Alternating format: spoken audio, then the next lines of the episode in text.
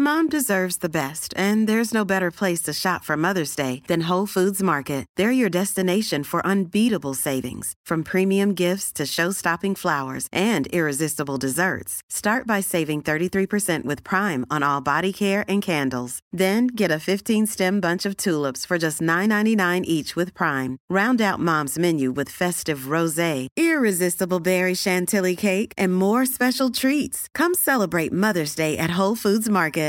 Ready to pop the question? The jewelers at BlueNile.com have got sparkle down to a science with beautiful lab grown diamonds worthy of your most brilliant moments. Their lab grown diamonds are independently graded and guaranteed identical to natural diamonds, and they're ready to ship to your door. Go to BlueNile.com and use promo code LISTEN to get $50 off your purchase of $500 or more. That's code LISTEN at BlueNile.com for $50 off. BlueNile.com code LISTEN. There's never been a faster or easier way to start your weight loss journey than with PlushCare.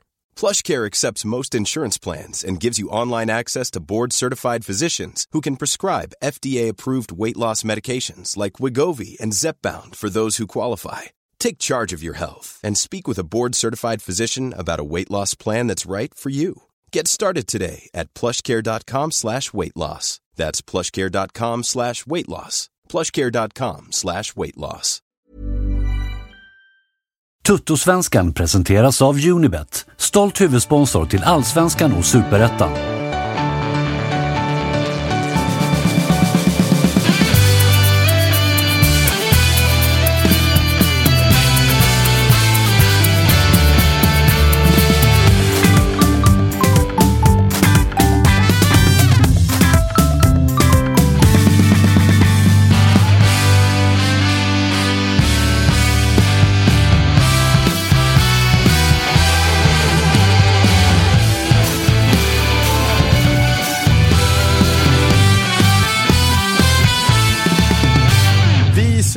Varmt välkomna till ett nytt avsnitt av Toto-svenskan och jag kan väl börja med att göra många utav er ganska besvikna och då är det till er blåränder jag riktar mig.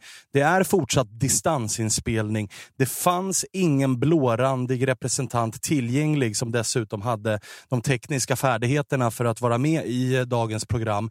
Så ni får helt enkelt vänta med att höra världens bästa lag just nu eh, Djurgårdens IF och eh, deras eh, supporterrepresentant i Toto-svenskan. Men jag kan lova att på måndag så är det dags igen att eh, prata om, eh, om Djurgården och det de pysslar med just nu. De vann väl sin 700 raka match. Det finns pengar på banken, allt flyger och det har redan börjat googlas vart Conference League-finalen eh, våren 2023 kommer spelas. Det är den typen av medvind just nu i Djurgården och som aik så tycker jag såklart att det är vidrigt. Men det är också bara att lyfta på hatten för det de pysslar med just nu. Det är sjukt imponerande. Eh, både det allsvenska spelet, men framför allt hur man beter sig ute i Europa. Totalt respektlöst, full fart eh, framåt som de brukar gorma och eh, Ja, det, det är eh, spelare som eh, verkar må oerhört bra. Eh, fy fan vad det går för Djurgården. Eh, I avsnittet däremot så ska vi bjuda på lite Malmö-snack. De körde ju över eh, Didelange ifrån Luxemburg samtidigt som eh, eh Mohamed Buya Turay gjorde debut och gifte sig på något konstigt jävla vänster samtidigt. Vi, vi får kolla med Ebbe vad han har att säga om det och lite tränarjakt och så börjar det viskas om en ny defensiv mittfältare och allt vad det är. Sen hörni, så är det dags för en äh, rejält tilltufsad Marcus Tapper och eh, kliva in. Och ska vi prata lite Peking, lite större perspektiv kanske kring Peking vore intressant. Och så avslutar vi med mörkret himself, August Spångberg. Så att, eh, det blir ett ganska fint avsnitt ändå det här. Eh, på måndag så är vi tillbaka i eh, studion igen. Då är det live på Youtube 14.00 som gäller. Nu är det sista eh, poddavsnittet som bara är podd och inte är Youtube. Eh, vi börjar med att ringa Ebbe. Då så Ebbe, vi eh, pratades ju vid för eh, ett par dagar sedan. Då försökte jag ju få dig att må lite dåligt, men svansföringen är ju svår att ändra. Nu efter att ha städat av eh, Diddelidong-gänget så, så gissar jag att du fortsätter att må ganska bra ändå. Eh, det är harmoniskt kan man ju lugnt säga. Eh, det var framförallt att det är skönt att vi, vi är inte i liksom händelsernas centrum när det kommer till kris. Utan det finns andra lag som axlar den rollen bättre just nu. Jo, tack. Um, och eh, det är också skönt att, eh, att vi har köpt oss lite tid ehm, med att vi har liksom städat av ett lag från Luxemburg. Vi är mer eller mindre klara för gruppspel. Ehm, det ger liksom bra...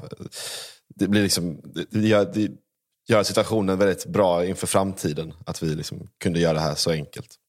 Får man redan nu kosta på sig att säga grattis till ett nytt europeiskt gruppspel? Absolut, jag sa det också igår. att det är gött att, att kan man liksom redan nu eh, liksom, drömma sig bort vilka lag vi kan få i ett eventuellt gruppspel. Absolut. Tack så mycket för grattiset.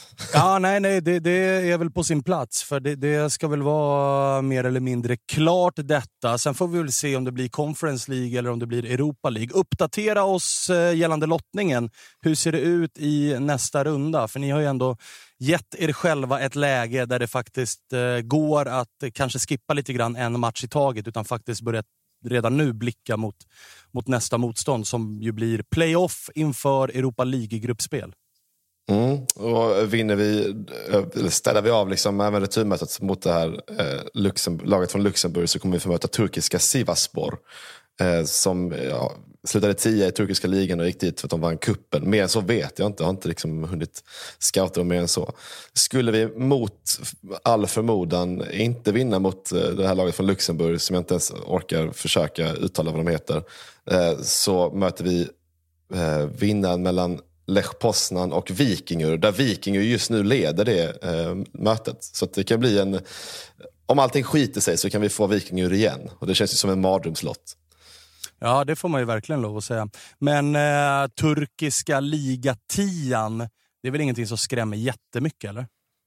Nej, och det, det gör det inte. Eh, sen, liksom, givet hur den här säsongen har sett ut, så har vi liksom inte varit så tunga och så eh, ja, men, det, liksom det självförtroendet som vi har haft när vi gått in till exempel förra året när vi mötte Rangers. Det, det är liksom den, den tyngden har vi inte haft och det självförtroendet har vi inte haft den här säsongen. Men jag tror att det är nog en, det är en väldigt bra värdemätare för var truppen står någonstans och vart liksom säsongen barkar. Eh, om vi liksom kan prestera eh, mot, mot det här turkiska laget. För att, visst, turkiska tian kanske inte låter så hett men, det, men de är ju liksom ändå eh, det är liksom ändå några nivåer upp än vad vi har, vad vi har mött, eh, mött hittills. Ja, och jag menar de huserar ju ändå i en liga som är bra mycket bättre rankad än den svenska. Det är väl egentligen det enda som är liksom mm. orosmolnet. Att de är vana att möta bättre motstånd varje vecka än vad eh, Malmö FF är eh, i sin mm. serie. Så det är väl egentligen det, men att de kommer tia de kommer dit eh, via vinst i den jävligt stökiga turkiska kuppen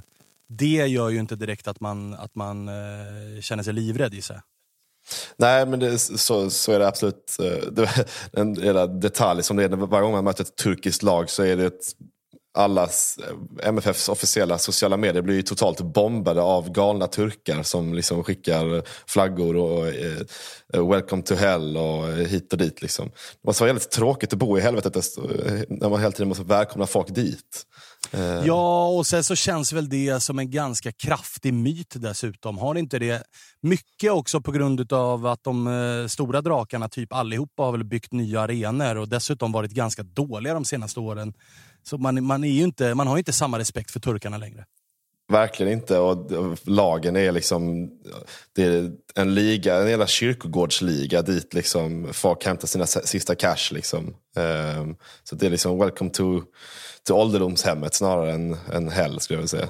Ja, lite så faktiskt. Och dessutom från svensk synpunkt så dog ju verkligen all form av respekt för den turkiska ligan när Östersund gick och slog ut Galatasaray. ja, precis. Det var ju punkten. Exakt. Ja, men verkligen. verkligen. Eh, men du, spelmässigt då? Det var ju första gången du såg Georgsson ute på linjen som eh, chefstränare för eh, Malmö FF. Vad, vad eh, fick du se på planen för förändringar gentemot hur det har sett ut den här säsongen med Milos? Det, det är faktiskt Georgssons andra match som tränare. Han hoppade in 2018. Ah. Ah, okay. så, att han, så att han är ju, det är hans andra vinst. Han är ju, han är ju obesegrad över två matcher. Um, jag skulle säga att vi såg ett, ett rakare rakare MFF liksom med, med en tydligare spelidé. Vi, vi ställde upp med en en eh, ja, men vad ska man säga, 4-3-3 som liksom modereras lite under tiden liksom i form av positionsbyten. Så. Men vi ville spela mycket runt kanterna och komma runt där. Och så väl till en början så såg det väl lite stabbigt ut. De, de, det här laget från Luxemburg de valde då att parkera bussen som, som alla lag gör. Så då blir det liksom, kommer man inte runt på kanterna ordentligt då um, så, så kan det se lite krampaktigt ut. Men, men det vi fick se och det som jag tror liksom är det stora utropstecknet är ju liksom de här diagonala passningarna. Uh, liksom ut på kanterna funkade mycket bättre och det är ju för att vi har en sån som Ceesay med den speeden han har. Eh, och det, till slut så gav ju det också frukt när, när vi får göra 1-0 som kommer just från, från hans kant. Eh, så att ett mer liksom, tydligare spel eh, liksom, i hur, hur vi vill anfalla. Sen så kan man ändå önska lite mer med liksom den innermittfältsuppsättningen som vi hade i gårdagens match med Peña, Erdal och Zeidan. Att vi liksom inte kan skapa mer därifrån. Men, men, eh, men annars tycker jag att det, liksom, det, kändes, det kändes som att spelarna visste mer vad de skulle göra i den här matchen än vad det varit de, de senaste tre, fyra matcherna. Men du, det var, jag satt och skrockade lite grann som säkert många andra icke-Malmö-supportrar gjorde i olika WhatsApp-grupper och annat när det bara var 0-0 i paus. Eh, mm. hur, hur, hur, kände du? Kände du det ändå? För jag såg inte matchen ska jag säga. Eh, däremot så följer man ju resultaten via livescore-appar och allt möjligt. och via Twitter och, sådär. Eh, men hur kände du i paus? Där det var liksom ny tränare in, Milos sparkad, 0-0 i paus hemma mot motstånd från Luxemburg. Kände du ändå mm, lugn? Jag, jag, kände mig, jag kände mig lugn genomgående i matchen. Jag tyckte att det fanns liksom tendenser. Eh, det, det, såg, det såg liksom inte för jävligt ut och vi hade tendenser till, till lägen och till, till bra spel. Sen, det, de får också en utvisad eh, liksom tidigt, eller i mitten på, på första halvlek. Och det liksom är ju på både gott och ont. Eh, de har liksom ännu mindre initiativ att försöka spela, spela riktig fotboll. Liksom, utan då backar de hem ännu mer. Eh, så jag skulle säga den, liksom, den utvisningen gjorde det, liksom, det bara lite segare för oss just i första halvlek. Um, men, men det visar sig att vi, vi är ett mycket, alltså, det här är kanske bland de sämsta lagen vi mött den här säsongen. De var, de var, de var riktigt usla. Så att, nej, nervositeten infann sig inte hos mig. Men, men det, det var ju såklart lite burop och busvisslingar eh, i paus. Och, eh, jag tror vi, och det sa vi här innan vi började spela in, att det är ju folk som är födda på 2000-talet som, som busvisslar. För att det, det har ju sett betydligt värre ut eh, förr i tiden som har förtjänat mer busvisningar. Ah, Okej, okay, så du var ändå uh, ganska lugn. Det verkar ju laget också ha varit då, med tanke på att det löser sig. Du, uh, Mohamed Buya Turay fick göra sina första minuter också. Hur såg de ut? det, är liksom, det är kul för att hans allra första aktion är att han halkar ut från långsidan. Då tänkte man fan nu kommer ett höft, höftben till gå här eh, på ett nyförvärv. Det var liksom det första. Det var liksom en lite tråkig, tråkig liksom första liksom bollmottagning. så. Men, men efter det så, så han ser ju Ja, lite, lite ringrostig, lite liksom svårt att komma upp i liksom sitt maxtempo. Men, men det finns ju någonting där och han är ju, han är ju liksom inblandad i, i 3-0 målet. Eh, och, eh, eh, ja, men det ser spännande ut och det är liksom en spelartyp som vi, som vi verkligen har saknat. Men, men, eh, men det var egentligen, det är inte, det är, även om han liksom är ett utropstecken att vi får, får in honom i spel så de, de, det viktigaste målet idag, eller igår gjordes av Birman Sevic som, som uh, har haft det jävligt kämpigt den här säsongen. Och det syntes ju verkligen på honom när han, han firade. Han drog ju av sig tröjan och hoppade upp i klacken. Liksom. Um, han, han har haft inga, det tufft psykiskt. Inga dubbla gula kort? Nej? Nej, det blir det inte. Men, nej, uh, nej. Han verkar ha någon form av diplomatskylt uh, på att göra den målgesten. Jag vill minnas ja. någon cup, eh, cupkvartsfinal också, där både tröjan flög och upp i klacken. Eh, ja. Enligt regelboken då, två gula, men, men eh, det gäller inte honom, eller? Den regelboken. Nej, det är väl tur det, för det är en jävligt fjantig regel och vi ska väl inte gå in på den här diskussionen om vem som är förfördelad av domare i, i allsvenskan heller. att, eh... Jag vill vara tydlig med att jag verkligen skämtar och tycker att det är helt rätt att han inte får två gula, bara så att inte mentions inkorgen är full när avsnittet är utskickat. Ja, det är tur att, att jag pratar med dig nu, för annars hade jag ju skickat ett meddelande till dig. Ja, det, det, vet jag att du hade varit en av dem jag hade hittat där. Eh, men du, annars då, det måste ändå vara ganska liksom, svår debut för eh, Buya Torayas. Det kan inte vara lätt att gifta sig samtidigt som man spelar match. alltså det är, en, det är en av de sjukare intervjuerna i år. Eh, för lite kontext så, så gifte han sig ungefär i samband med att han skulle bli klar för Malmö FF. Men istället för att vara på bröllopet så fick hans bror hoppa in eh, i, i hans ställe. För att han då skulle göra klart för Malmö FF. Ja, han menade väl att, uh, han menade väl att här, jag var ju där och fixade alla papprena men på själva ceremonin så fick brorsan hoppa in och representera mig på bröllopet så, för att jag var tvungen att vara i Malmö. Den, den, den toppar ju liksom... Han har ju gjort en, en del spännande intervjuer, uh, Buya Turay, men men, eh, och en av dem man minns väldigt väl är ju när han hade åkt på någon jävligt märklig benskada och var väl helt övertygad om att det är voodoo. Det, ja. är, det är någon som vill mig illa så att jag har blivit drabbad utav, eh, utav någon form av voodoo-seans som gör att mitt ben har, har eh, lagt av här. Ja. Det är, det är rubrikernas namn, bokstavligt talat. Ja, herregud ja. Herregud, ja. Men det, det, man blev ju glad, men inte jätteförvånad. Vilket är sjukt i sig. Nej men precis, jag varit mer förvånad liksom om eh, Jonas Knutsson hade sagt samma sak. Då hade man liksom nästan så här, men fan du, du fan vad oskönt av dig.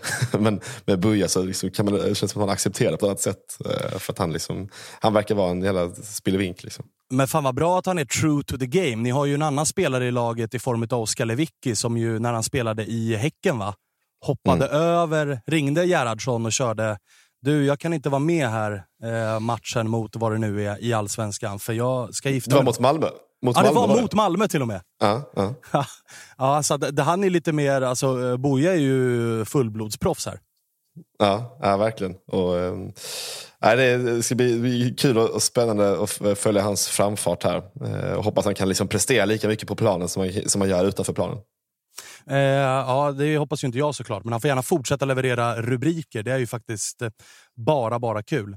Eh, du, eh, en annan grej då. Nu när Georgsson rattar, ni vinner med 3-0, det ser helt okej okay ut och allt det där. Känner du dig liksom lugn i tränarjakten? Känner du att du har förtroende för att liksom, vi kan spela både en, två, tre veckor till med, med Georgsson som, som chefstränare och Danne vid sidan? Eller känner du ändå att så här, fan, vi behöver sätta en tränare på plats nu? För det kommer ett gruppspel, det kommer en allsvensk eh, toppstrid. Vi behöver vara liksom... Ju tidigare tränaren kommer, desto bättre? Eller känner du att så här, hellre att det blir rätt från början? Här? Nej, men vi, vi köper oss helt klart eh, tid så länge liksom Georgsson och kompani eh, presterar eh, som, som de gör nu.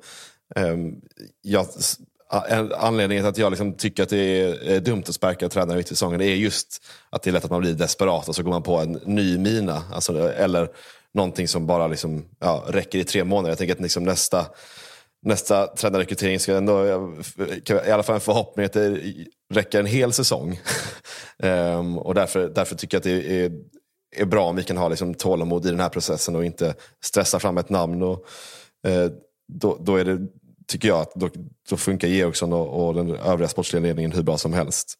Eh, nu har vi liksom också ett spelschema framöver i och med att vi liksom städade av eh, F91 från Luxemburg ganska enkelt. Så, så kan vi rotera lite, få in liksom, eh, ja, Buya Turay och andra, andra spelare i, liksom, i form. Sen efter det har vi, liksom, vi har Sirius och Sundsvall därefter. Så vi liksom vi har liksom eh, möjlighet att ha lite tålamod. Vi har liksom inte det här tuffa schemat riktigt än. Vi har mycket matcher men, men, eh, men vi har liksom inte de här stora lagen än. Och, och då kan det vara eh, bra att vi kanske faktiskt tar det lite lugnt eh, på eller ha tålamod i tränarrekryteringen. Men du, jag vill minnas att förra årets match mot Sirius blev en jävla match. Hur är liksom, eh, hur är nerverna är inför den med tanke på, med tanke på läget. Då, att det har varit tajt schema. Det har visserligen varit lite spelledigt nu inför den här matchen, men eh, det har allting som har hänt liksom, i, i ryggen och att åka upp till plastmattan på, på Studenternas, där ni visserligen vann förra året, men jag vill minnas att ni fan till och med låg under när klockan slog 90 spelade mm. minuter. Ja, och bäst på planen den matchen var ju Mustafa Zeidan. Så det, det ju, känns ju skönt att vi har liksom plockat bort det hotet eh, om man ska liksom dra en ren jämförelse från förra året. Eh, nej, jag, jag, jag, känner, nej, jag känner mig inte så orolig. Jag tycker att vi, vi är i, i eller vår formkurva pekar, pekar rakt uppåt. Vi har tre raka i allsvenskan och nu har vi även liksom, liksom fått lite självförtroende med med, eh, med den nya tränarstaben. Ehm, så att, jag, jag, tror att vi, eh, vi kommer städa av, städa av Sirius eh, hyfsat enkelt ändå.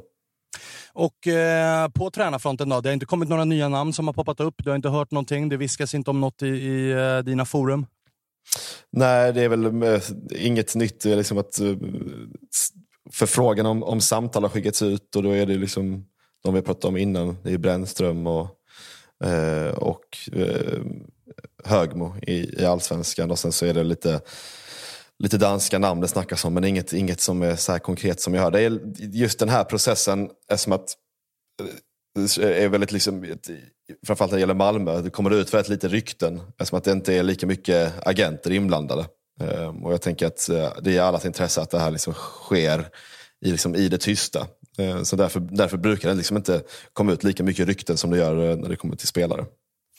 Eh, och till spelarfrågan då, så, så börjar det i alla fall viskas om att det är på jakt efter en till defensiv mittfältare. Då. Vi såg ju Siby halta runt på kryckor där i eftermatchen-intervjun mm. med Ola Toivonen där han var på kelhumör, Siby, men han behöver ju ersättas. Fotboll, Stock eller Fotboll Skåne var inne på att det eh, rör på sig gällande den frågan. Mm. Jonas Hansson hade, han hintade om att MFF hade liksom varit intresserad av en, av en defensiv mittfältare men att det egentligen följer på prislappen och att den skulle vara runt 20 miljoner. Men det, men det tyder någonstans på att vi, vi faktiskt är ute och, och letar. Och sen om jag förstod Jonas Hansson rätt i samma text så var Siby liksom inte riktigt tänkt som den här, det här defensiva ankaret. Eh, utan det var liksom mer, mer tvåvägsspelaren. Eh, och det betyder väl då att vi liksom hela tiden, eller vi har varit på jakt efter den här sexan även efter vi värvade CB. Um, så, så tolkar Jonas Hansson i alla fall. Så att, eh, Lite att överraskande väl? Alltså, nu hann man ju ja, inte se CB jättemycket. Men var det någonting man såg så är det ju att det här är en sexa. Han ska mm, nog inte ja. vara jättemycket runt offensivt straffområde och härja, utan han ska balansera upp ett mittfält, han ska vinna boll, han ska spela enkelt. Det kändes mm. ju som att så här, det här kan nog bli precis det ni, ni eh, söker efter. Och att sen mm. då nu i efterhand få höra att så här, nej, men det var inte riktigt det som var tanken med honom. blir man lite förvånad över ändå. Ja, det är, absolut. Men det är, och sen så, ja, nej, det är väldigt förvånande och det är svårt att liksom...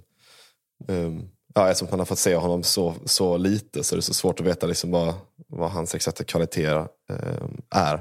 Men, men, men att någonting kommer hända, det är jag liksom tämligen övertygad om. Eh, och jag tycker det känns friskt att vi liksom inte pungar in 20 miljoner. Eh, I alla fall inte innan vi liksom är helt klara för ett gruppspel. Eh, jag tror att mycket, mycket hänger också på huruvida vi går vidare till Europa League eller till, till Conference League. Ehm, det, där, där tror jag liksom det är ganska stor skillnad i liksom vad, vad vi kan väntas lägga på, på en spelare. Men också vilka typer av spelare vi kan attrahera till Malmö FF. Ja, det, det låter faktiskt eh, relativt logiskt. Å andra sidan då, vi, eller nu har ju ni vunnit med 3-0, men jag menar infönstret stänger ju om sex dagar. Mm. Så att jag menar, vi kommer ju inte veta huruvida det blir Conference League eller Europa League gruppspel Nej. när fönstret är stängt. Nej, men så är det. Och det kanske är så enkelt att de bara egentligen väntade in den här den här matchen vi spelade igår. Alltså att nu är vi klara för ett gruppspel och har två, två matcher från Europa League. Um, att, det liksom, att det räcker. Men, men det, där är det nog bättre att prata med Josip. Han har bättre ja, koll på... Jag, jag, jag gissar det, men, men, eh, det kan nog vara som du säger, att 3-0 idag ger er ändå utrymme att faktiskt räkna och budgetera med att det kommer bli ett gruppspel. Sen tror inte jag att pengarna för ett gruppspel, jag tror inte att det är så stor skillnad på att gå till gruppspel i Europa League kontra Conference League rent ekonomiskt. Nej, men det kan spela roll för en spelare som, som står och väljer mellan två klubbar. Så kan det nog spela roll. Verkligen, det har du faktiskt rätt i. Man vill ju hellre som spelare spela i Europa League än i Conference League. Mm. Eh, ja, men gott så då. Du, eh, det var en lagom uppdatering av läget i, i eh, Malmö FF tycker jag. För mycket mer har väl inte hänt sen vi pratades vid sist? Nej, utan eh, det är liksom, solen skiner trots att det finns gråa moln på himlen. Lite så. Mulet kan man säga, eller det är, det är lite stackmoln på Malmö. Ja, men, det är, men det är på väg att spricka upp. Ja, men precis. Medan i AIK-lägret, vet du, där ser man i, inte längre i horisonten utan oroväckande fort kommer de där Mm. svarta molnen. Ja, det har börjat blåsa upp lite där ja. Ja, det börjar blåsa upp, som det ju gör varannan vecka. Var tredje dag, Mm. där någonstans, så blåser det upp till storm. Men det är väl där ni mår som bäst egentligen va? Ja, men visst fan vore det skönt med två, tre veckor med liksom strålande. Lite beachväder och sådär. Mm. Men det är väl att begära för mycket. Eh, vet du, nu ska vi ju ringa någon som har eh, stormen mitt i, i sitt jävla öga, nämligen Marcus Tapper. Jag kände att i det här Oj. avsnittet kan inte jag vara den som har det värst. Utan Nej, jag, måste, jag måste känna, eh, jag måste få liksom, perspektiv. Det ska vara kul kul att höra hans dagsform, för jag såg på, på sociala medier att han hängde i fri, den där kända fristaden i Köpenhamn igår. Så att, eh, Oj, oj, oj. Kul att höra hur han mår idag. Ja, men då ska vi nästan börja där och kolla. Jag brukar i och för sig kolla läget med alla innan, men här ska vi nog trycka lite extra på vad han pysslade med igår. Kan Mycket, stökigt. mycket, mycket solglasögon på tror jag. Ja, exakt, exakt. Tur för honom att det här är en vecka då vi bara kör podd. Ja, Där har han varit taktisk, Tapper. ja verkligen. Du, eh, Ebbe, vi hörs då. Ja, men det gör vi. Ha det bra. Ha det fint. Hej. Ja, den harmoniske jäveln Ebbe. Eh, fan, alltså, nu börjar de trumma igång igen, Malmö. Det känns oroväckande inför hösten. Väldigt oroväckande. Och så ska det väl in med en eh, 50 nya millar då för ett gruppspel i, i eh, Europa. För att nog blir det väl Europa League. Sivaspor ska de väl ändå ta, va, tycker jag. Eh, Marcus Tapper han befinner sig också i eh, Skåne, men på andra sidan bron. Nämligen i Köpenhamn. Eh, och eh, ni hörde ju från Ebbe då att eh, kommer vara lite sleten. Så vi ringer väl och kollar hur. Marcus Tapper, du, jag inledde med att prata med Ebbe som skvallrade om att du hade en stökig natt i, i Köpenhamn. Hur mår du? Eh, jag mår bra, jag mår bra. Eh, Gör jag du verkligen det? ha- ja, jo men eh, bra, bra av glädje, dåligt av eh, kemi. Eh, skulle, skulle, jag- skulle jag säga. Men jag har ju varit nere och träffat eh, Ebbe i Malmö och liksom, nu är jag i Köpenhamn, försöker hålla eh, Sillyspan. Eh, har inte sett någon fotbollsspelare tyvärr, så det har inte, har inte, har inte gått så bra. Men eh, en trevlig vecka här nere ändå, får man säga. Var du på Möllan och Stora torg och allt vad det är och käkade någon av de här fruktansvärt överskattade falafelrullarna eller? Nej, jag är mer sån att jag eh, mer, mer i teorin s- käkar eh, falafel när jag är i Malmö. Jag säger alltid att vi tar ändå en falafel en dag, men så gör jag aldrig det. Nej. Eh, jag har bott i Malmö också, jag, har lärt, jag, jag kan dem där, så bra är de inte. Nej, det är de verkligen inte. Eh, du, jag förstår dock att du behöver eh, liksom kika på substanser, eh, alkoholmässiga sådana, när det går som det går för ditt IFK Norrköping. För det här dubbelmötet mot den andra kamratföreningen i form av Göteborg, den blev väl någonstans liksom... Den, blev den inte liksom den, den sista örfilen den här säsongen? Jo, verkligen. Den, det var, blev en så hård örfil också, eh, andra matchen tycker jag. Eh, I att eh, jag, jag gästade BB-podd-gänget i deras podd inför, inför andra och då pratade vi just om det, att första matchen var lite var lite speciell för den väckte hopp trots att det var en förlust hemma mot Göteborg. Att det kändes som att vi, vi var offensiva och böljande och så här för första gången på jättelänge och man kände att nu är det ju fan något på gång igen i alla fall. Den här säsongen är ju sedan länge körd men äntligen visar vi någon slags tendens. Så, eh, det har ju varit liksom inför den sju raka förluster och allt vad det är, liksom noll spelmål sedan maj. Eh, så det har varit jävligt mörkt och då har man ju hamnat på en punkt där det varit så liksom, god tendens för första gången. Det, det är nästan att man kan vara glad trots hemmatorsk mot ett Göteborg som inte var något bra då. Liksom. Men sen kommer ju andra matchen och där, är- där är det ju tillbaka till liksom, alltså det är en supertydlig vinst för Göteborg och vi skapar i princip ingenting efter första 10-15 och det finns ingen forcering överhuvudtaget. Och det ser ju helt virrigt ut. Liksom. Det, är- det är ingenting som, ingenting som händer och det, den, den gjorde verkligen det gjorde verkligen ont alltså. Ehm, den, Ja, jag, kan liksom, jag kan liksom tänka mig när man, eh, som jag då, inte supportar något av de här två lagen, så har det här ändå, alltså IFK Norrköping och IFK Göteborg, det är två lag som man, man alltid har respekt för, men där båda två lite grann de senaste åren har liksom halkat efter lite grann, men där IFK Norrköping ändå, man har ju känt att är det några som kanske har något på gång, så är det Peking. Ni har mycket pengar på banken, ni har liksom pålitliga fanbärare i form av Totte Nyman och det har varit Fransson och det har varit Linus Wahlqvist och, och det har varit kryddat med liksom unga talanger som har fått chansen, tagit chansen, gjort det jävligt bra. Så man har ju känt att så här, det ligger en liten explosion, positiv sådan, och lurar runt hörnet. Kan Norrköping bara få det att stämma så kan de vara en utmanare till topp tre och hela den grejen. Medan man har ju typ tittat på IFK Göteborg och nästan tyckt synd om dem. Att så här, det, det, här är ju uselt, det, här, det, det kommer bara gå ut för. Och jag menar den sista pungsparken den här, i det här dubbelmötet blir ju att 2-0 målet görs utav Blåvitts två stora talanger. Alltså nu, har ni, nu, nu, har, nu är de till och med bättre där. När Bångsbo hittar upp till Carney och så säger det pang och så är det 2-0. Det blev ju verkligen, för mig blev det nästan så här, okej okay, Blåvitt har ju faktiskt de har ju gått om Peking nu. Ja, det, du har eh, rätt i mycket, uh, tycker jag faktiskt verkligen där. att uh, Man har ju sett det hända och man har ju klagat längs vägen, men man är ändå lite förvånad nu. Um, för, för att, som du säger, nu har det, det har varit ett par år där det har varit svagt, men det har funnits en ganska bra trupp på plats, det har funnits mycket talang på plats. Det har varit så att vi ändå länge har varit med i liksom topp tre-striden in mot hösten. Det har hela tiden varit möjligt med, med att vi ska kunna komma trea eller vi, ska, vi kommer nog komma fyra, femma eller whatever. Sen, sen har vi fuckat upp den topp tre-striden några år i rad, men vi har ju liksom varit truppmässigt och spelmässigt och nästan resultatmässigt där, liksom, i alla fall varit med i, i striden.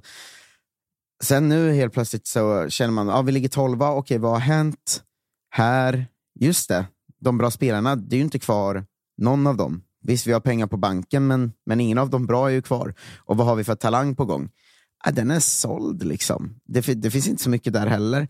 Och då blir det ju bara att man helt plötsligt eh, satt i liksom ett lag, eller stod, stod i en klack och insåg att vänta, de här spelarna på plan är ju bara helt okej okay allsvenska spelare nu och det, det är fint att de är det, men vart är, vart är kvaliteten som fanns i det här laget för två år sedan? Vart är talangen som fanns för två år sedan?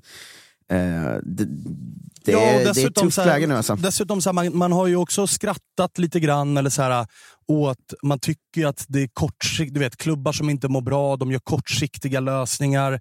Och jag menar nu heter eran bästa spelare Arnold Sigurdsson som ni har lånat in. Det, liksom, ska, ni bygga, ska ni bygga det kring honom som ni inte kommer få pengar över, som det är väldigt osäkert om han ens kommer vara kvar om ett år i och med att han är på lån. Är han så pass bra som vi alla vet att han är, då är han ju troligtvis inte kvar om 12 månader i IFK Norrköping. Så det är ju lite kanske konstgjord andning man är på väg att göra också genom den typen utav, utav eh, ja, men aktioner. För att jag menar, med de pengarna ni har på banken, det är ju en sak. Men att ligga tolva i allsvenskan, det kanske inte är helt lätt att investera dem rätt.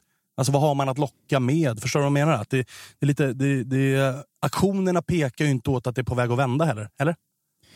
Eh, jag ska säga att med Arnor vet inte jag riktigt, för att det har kommunicerats på det sättet att han liksom eh, är här för, mer för att stanna än för ett lån från vårt håll. Och jag har, har försökt luska i vad det där är. Och det enda jag har lyckats komma fram till är att folk är jävligt osäkra på om hur man ens, om man ens kan handla med Ryssland. Liksom nu. Eh, att det kan vara en sån grej, att, för han kan ju inte bryta sitt kontrakt, han har för långt kvar eller vad det nu är. Eh, så att om det här är någon slags lån med en överenskommelse att han kan bryta om ett år, vi kan köpa jag, jag vet inte, jag vet liksom inte om det är något sånt, men vår kommunikation har varit luddig om det där, för att det har kommunicerats som att han ska, ska stanna, men samtidigt är det ju bara ett lån och jag vet inte om det är för att det inte går att köpa från Ryssland eller whatever, jag har ingen koll på det. Men eh, det, för, att, för att svara på det du säger, så jag säger, säger att den här sommaren är första, första gången på ett och ett halvt år vi gör ändå lite saker som jag ser som det, det, gamla och rätt. Alltså det är Tre av de som har värvats in och satsats på är liksom 20, 20 och 22 tror jag, eller 2022, 23 kanske. Eh, alltså Anton Eriksson, Shabani och eh, Gudjonsen. Eh, det har ju, det har ju verkligen varit uttalat att så här, vi har också insett att vi har ingen talang nu, så nu måste vi liksom värva in lite talang så att vi nästa år kan spela dem också. Um, och sen har vi säkert lite folk på gång underifrån så, men alltså, det, är ju mer, det känns ju värre än där såklart. Men det är ändå det är snarare så här, jag känner att nu måste det bromsas och fixas. Vi måste inse att det är vart vi är, för det kanske går fortfarande att fixa, för så länge har vi inte gått åt fel håll. Vi har gått åt fel håll kanske ett och ett halvt, två år. Fine, det har vi gjort. Men om man inser det nu, som jag hoppas och tror att det kanske har börjat göra med liksom, Tony Martinsson på plats och allt snack. Sen ska de leva upp till det. Liksom. det men det, det, måste bromsas och vändas nu, eh, för att det är på, på fel väg. Liksom. Och man vill inte hamna där där IFK Göteborg har varit, där de kanske har börjat ta sig ur nu då med, som du säger, jag tycker också Kanel och Bångsborg är superspelare och liksom, det är talang som får speltid och de, de kanske är på rätt, rätt väg. Liksom. Men de var ju ändå ganska djupt nere här ett par år. Alltså det var ju flera år där de halvvägs in i säsongen var där vi var, är nu i princip. Och, och jag, vi får inte hamna där. Det måste bromsas nu och vändas nu och resurserna finns. Vi är fortfarande allsvenskans näst rikaste lag. Nu handlar det om att folk måste ta rätt beslut och hamna på rätt platser i klubben så att det här kan vända. För vi har förutsättningar att vända det. Vi är inte fattiga och ute i skiten på det sättet. Liksom. Har IFK Norrköping som klubb kanske tänkt lite för mycket långsiktigt snarare än att också kombinera det med att tänka en del kortsiktigt? Eller hur känner du? Alltså för, för det här är svårt, för eh, ett och ett halvt år sedan hade jag ju sagt nej, eller ja, att vi har tänkt för mycket långsiktigt, för vi tar inte titlarna, utan vi spelar bara bra och, och säljer spelare. Liksom. Och det, det kommer alltid bara vara den cirkeln. Eh, men sen så mm, gjorde vi ju då som, som man själv ville, att satsa på mer 26-27-åriga bra allsvenska spelare, satsa på att ta in Rickard Norling, eh, satsa på, nu, nu går vi för Eh, eh guldet. Liksom. Och sen följer det fel. Alltså de spelarna, det, det, det blev inget. Liksom. Och då har man ju helt plötsligt, då, då blir det ju så att man ett och ett halvt år senare, om man gör så i tre, fyra fönster i rad, så sitter man ju här nu med en trupp där de flesta är 25, 26, 27, några är 30 och det inte finns någon försäljningspotential. För jag tror genuint att det vi gjorde var att de ville satsa mot att bli mer resultatbaserade än liksom, eh, utvecklas över tid baserade på något sätt. Och så landade det fel för att de inte gjorde det helt rätt, utan de värvade in kanske tre, fyra sådana namn samtidigt som vi sålde tre, fyra andra och det blev aldrig någon riktig satsning. Men se, ser, ser man på Godswill Polo och eh, Ortmark och den typen av värvningar så är det värvningar som har gjorts i deras huvud då för att vi ska gå för guld. Och det, det är ju alltså, Till exempel Ekpolo är en, det är en jättebra spelare tycker jag verkligen. Men, men, men sen så, när man ligger tolva, då blir det helt plötsligt så, okej, okay, det blir ju ingen guldsatsning här.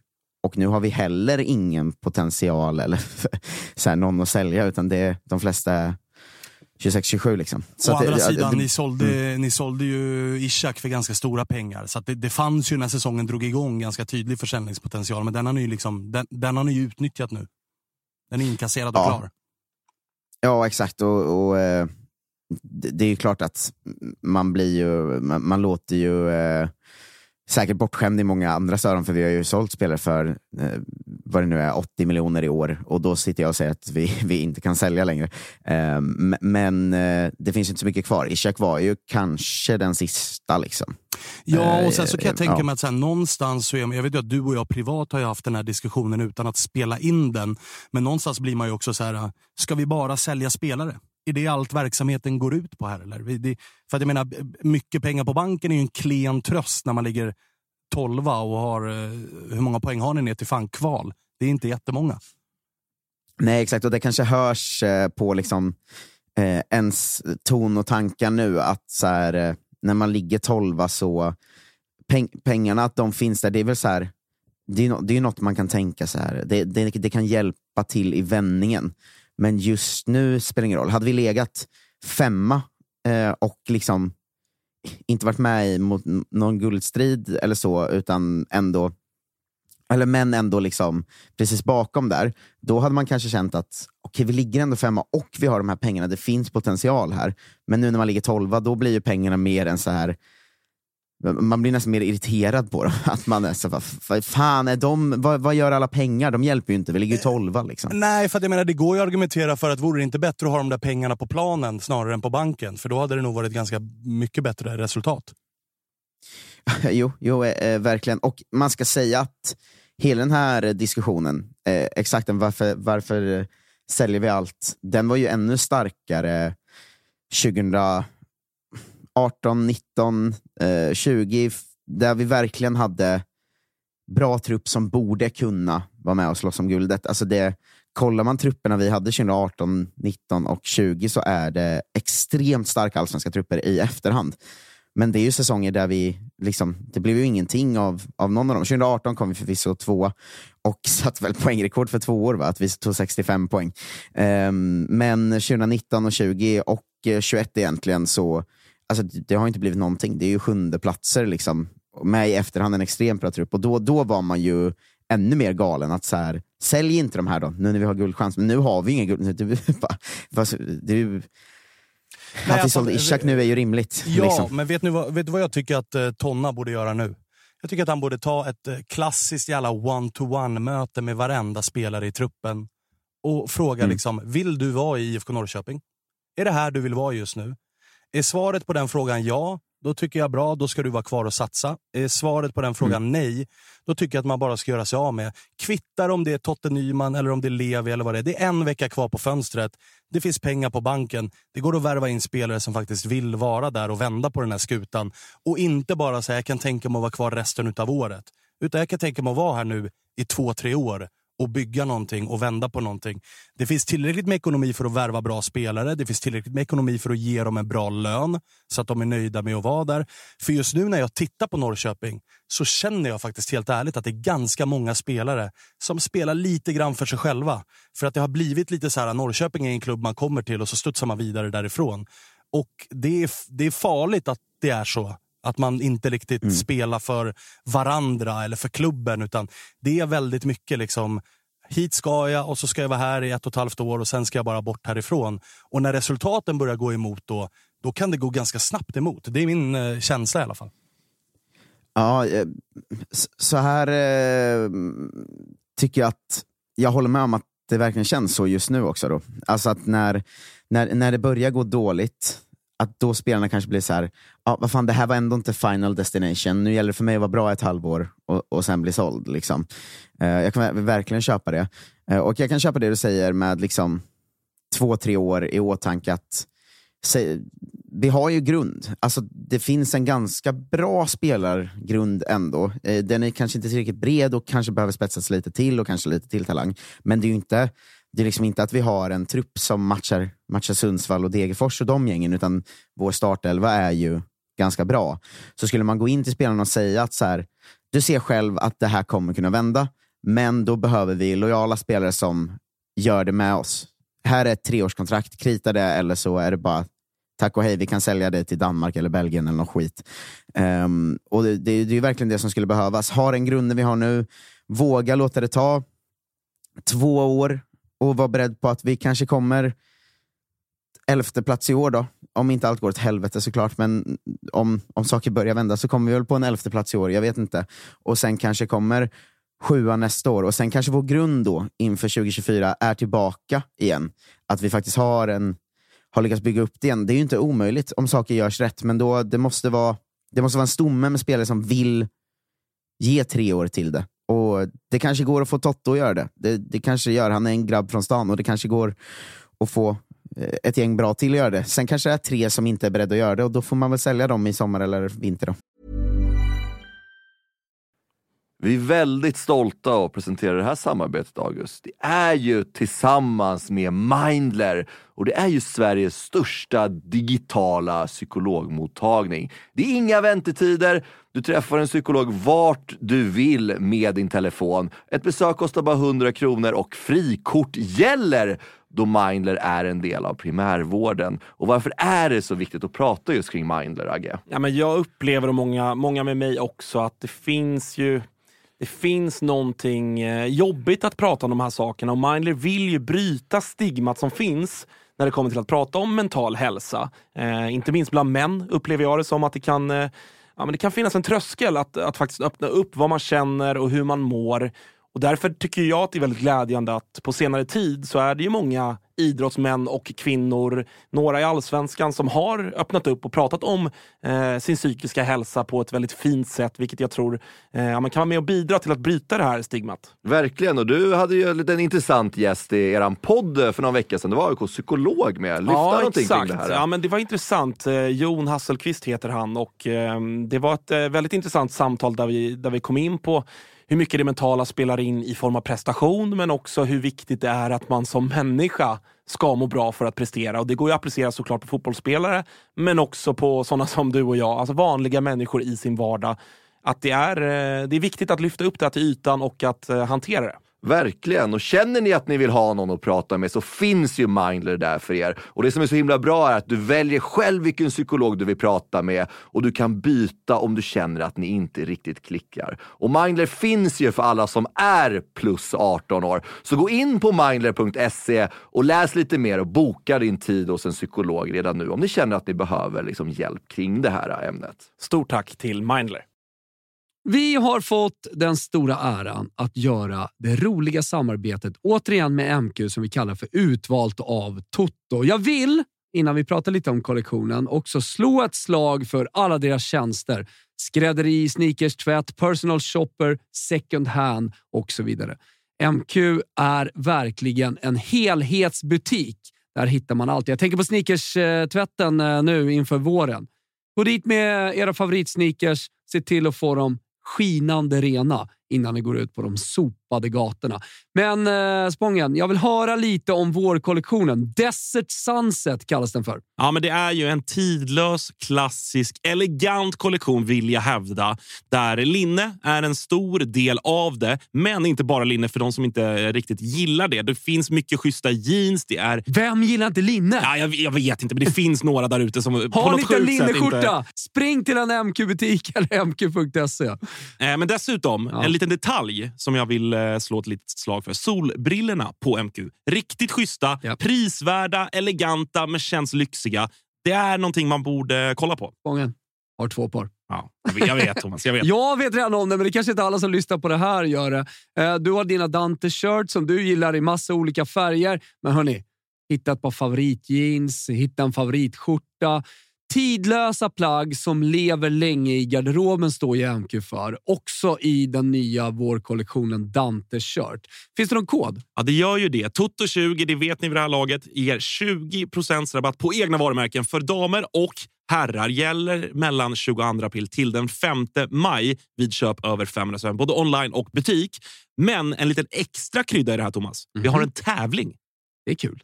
Det är- Alltid kul med tävling. Ja, men det är det. Så tre av er kära lyssnare har chans att vinna ett presentkort på MQ. Eh, vi snackar 1500 spänn, 1000 spänn och 500 spänn. För att ha chansen att vinna så gå in på vår senaste bild här på Toto Svenskas Instagram och kommentera varför just du ska få chansen att vinna ett eh, presentkort. Och när ni gjort det, spring till eh, en MQ-butik. Eller så går ni in på mq.se för koden gäller både butik och online. Och se till att eh, shoppa vårens favoriter. Era favoriter. Ta inspiration av Utvalt av Toto. Våra favoriter. Så lovar vi att ingen kommer bli missnöjd. Stort tack MQ. Hörni vänner, nu ska vi prata lite matlagning, men framförallt kryddor tillsammans med våra nya vänner på Kockens. Kockens har ju varit en ledande aktör och innovatör på den svenska kryddmarknaden sedan 1950-talet. Och de har ju en ny superkrydda, chili jalapeno flakes, som är perfekt till våren och sommarens fina grillning. Och jag testade faktiskt den här i veckan. Körde på en riktigt fin flankstek på grillen, körde på chili jalapeno flakes, lät den ligga lite på indirekt värme i några timmar. Plockade upp den, tog fram lite tortillabröd, la på den här perfekt grillade flanksteken, toppade med lite picklad rödlök, koriander och lime. Mm vad gott det var! Och kryddan finns att köpa på Willys. Så plocka fram grillen nu och använd den här superkryddan som är perfekt till kött men funkar också lika bra till fisk. Eller kanske till en riktigt fin spicy margarita där man kan garnera kanterna med den här nya chili jalapeno-smaken från Kockens. Stort tack för att ni är med och gör Tuttosvenskan möjlig, Kockens! Du, eh, en fråga som ofta delar en del supportrar är ju frågan kring hemvändare. Och nu börjar det väl viska som att en viss eh, Traustason är eh, Mm. på väg eh, hemåt. Vad gör det med dig? Eh, faktiskt eh, glad. Eh, vi, vi behöver få in fler spetsspelare. Han är en sån. Eh, han är också eh, guldmålshjälten på det enda guldet i hela mitt liv. Så att det är klart att jag har en väldigt stark relation till honom. Eh, samtidigt som jag känner också att så här, men då måste ni också fixa annat. Va? För det är inte den mest eh, eh, kritiska spelaren att få in, tycker inte jag. Det, jag skulle mer se att vi är i behov av någon liksom kanske defensivt eh, lagd bra central mittfältare och sådär. Alltså, så att det måste hända, det sjuka är att det, säger mycket om hur truppbygget är nu, att det måste hända ännu mer. Vi har redan fyra in eller vad det är och kanske en till där. Då. Det är fem bra värvningar tycker jag som alla är, nästan går in direkt i startelva, i alla fall vara med och slåss om det. Men ändå behövs det minst en till utöver det tycker jag. Och det är ju ändå, det, det säger någonting. Nu sålde vi Lukas Lima med, så nu måste vi typ ha in en backup-anfallare till också.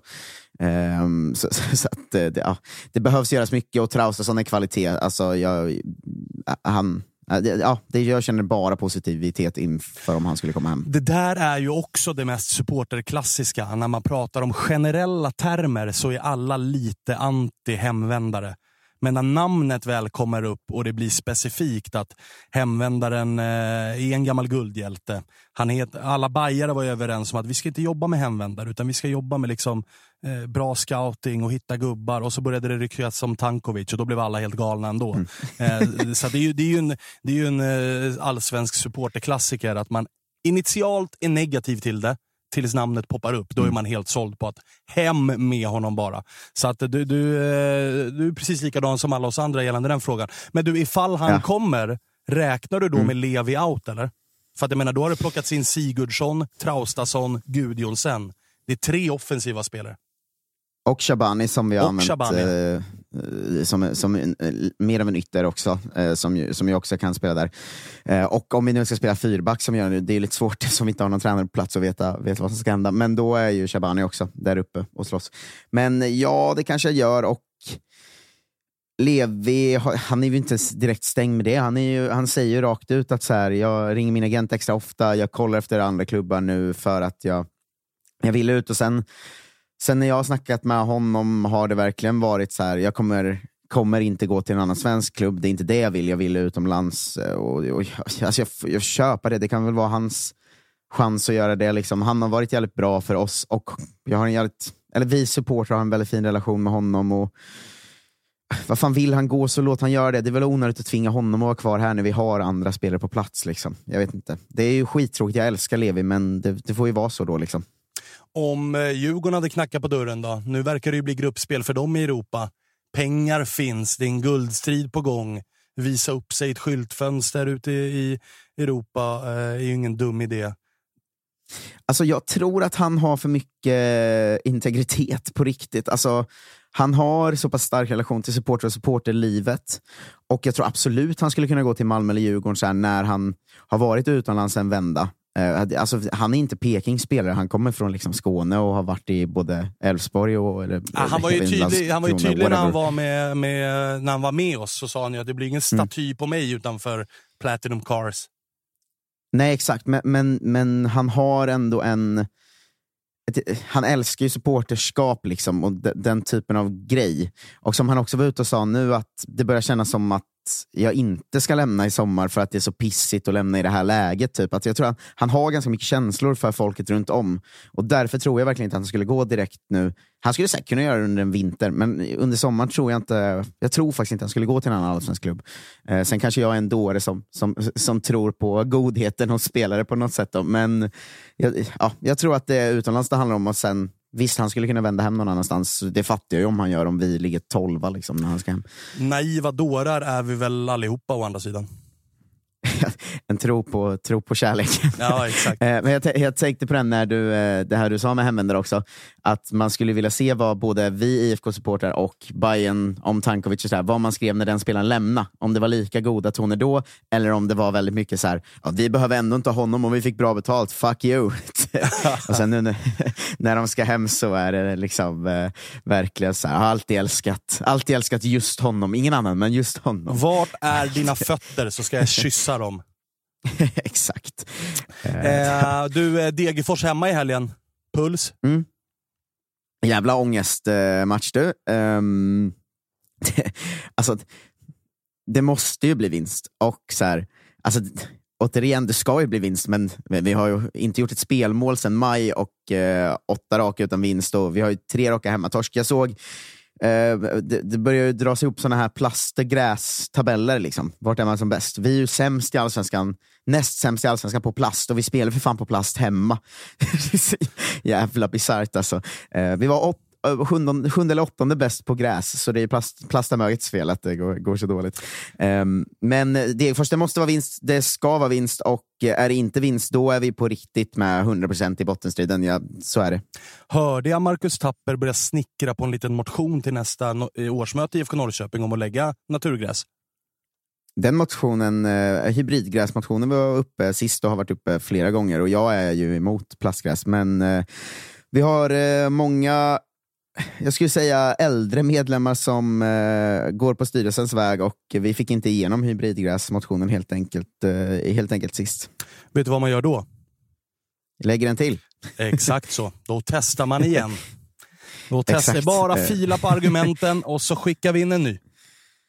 Ja, jag tror att de här gubbarna, jag måste, jag måste fila lite på min stil också. Om de, det var ju inte jag som har lagt motionen ska jag säga, jag har bara röstat.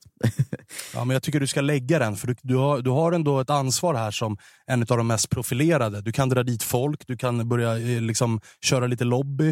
Eh, du vet, hela den grejen. Kanske lite torgmöten där i Norrköping.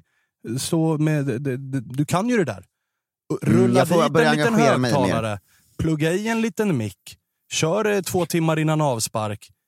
Du vet. Det är valår också. Folk är taggade på det där. ja, det, det, får bli, det får bli det jag gör helt enkelt. Att jag gör någon sån högtalare på stan-kampanj. Det ska fan bli ditt mission i år känner jag. Eh, ja, till, till vintern ska jag börja köra högtalare på stan. Och jag är väldigt dålig på att skriva motioner så jag får be någon av de som har gjort det förr skriva den igen. Men jag ja, kommer vara med och kampanja för det. Kör copy-paste men gå främst i ledet gällande kampanjen. Mm. Förstår du vilken hjälte du har möjlighet att bli i svensk fotbollshistoria. Om du liksom går, du sätter ansiktet på den motionen och det är du som får igenom att Peking byter underlag. Alltså den, ja, ja, den alltså... hjälte, hjältefanan, den är enorm. Ja, när jag hör dig säga det så hör jag ju liksom maffig filmmusik i bakgrunden och, eh, och en dokumentär här. Så ja, jag, jag, kör, jag kör. Bra.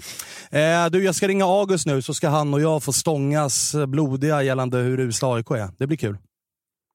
Ja, det ska ni, eh, det ska ni ha. Fan, härligt det var kontrasterna igår. Malmö-supportrarna man följde var, var, hade ju det här, ah, nu, nu har vi kommit igång. Eh, Djurgårdssupportrarna man följde var ju i extas och AIK-supportrarna fullständigt krig bara. Ja, ja. Det är som det alltid är i AIK. Det går tre dagar mellan stormarna. Exakt. Eh, ha det fint och hälsa August. Ja, det ska jag göra. Vi ses då. Det gör vi. Hej. Alltså från det ena mörkret till det andra mörkret, nämligen August eh, Spångberg. Innan vi eh, ringer och pratar lite grann om gårdagens eh, torsk mot Skandia med August, så är det väl lika bra att göra det vi brukar göra, nämligen att kasta in Kalle.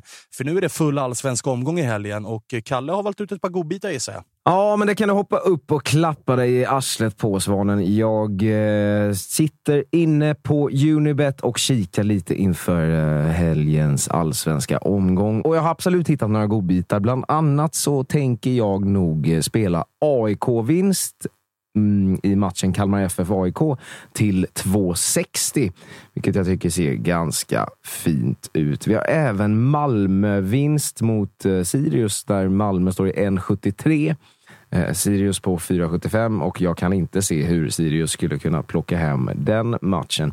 Och eh, som jag nämnt tidigare så tror jag fan att eh, mötet Norrköping-Degerfors kan sluta lite hur som helst nu när, precis som Marcus Tapper sa, de har haft, inte gjort ett spelmål sen eh, Eldkvarn brann. Där fick ni ett gammalt uttryck man inte använder varje dag. Så eh, jag tror faktiskt att Degen har en chans att plocka hem det imorgon till hela 6,25 gånger insatsen. Så gör som jag och kika in lite på Unibet och eh, titta själva helt enkelt. Tänk på att man måste vara över 18 år för att få spela. Regler och villkor gäller och har du problem med spel, då går du in på stödlinjen.se.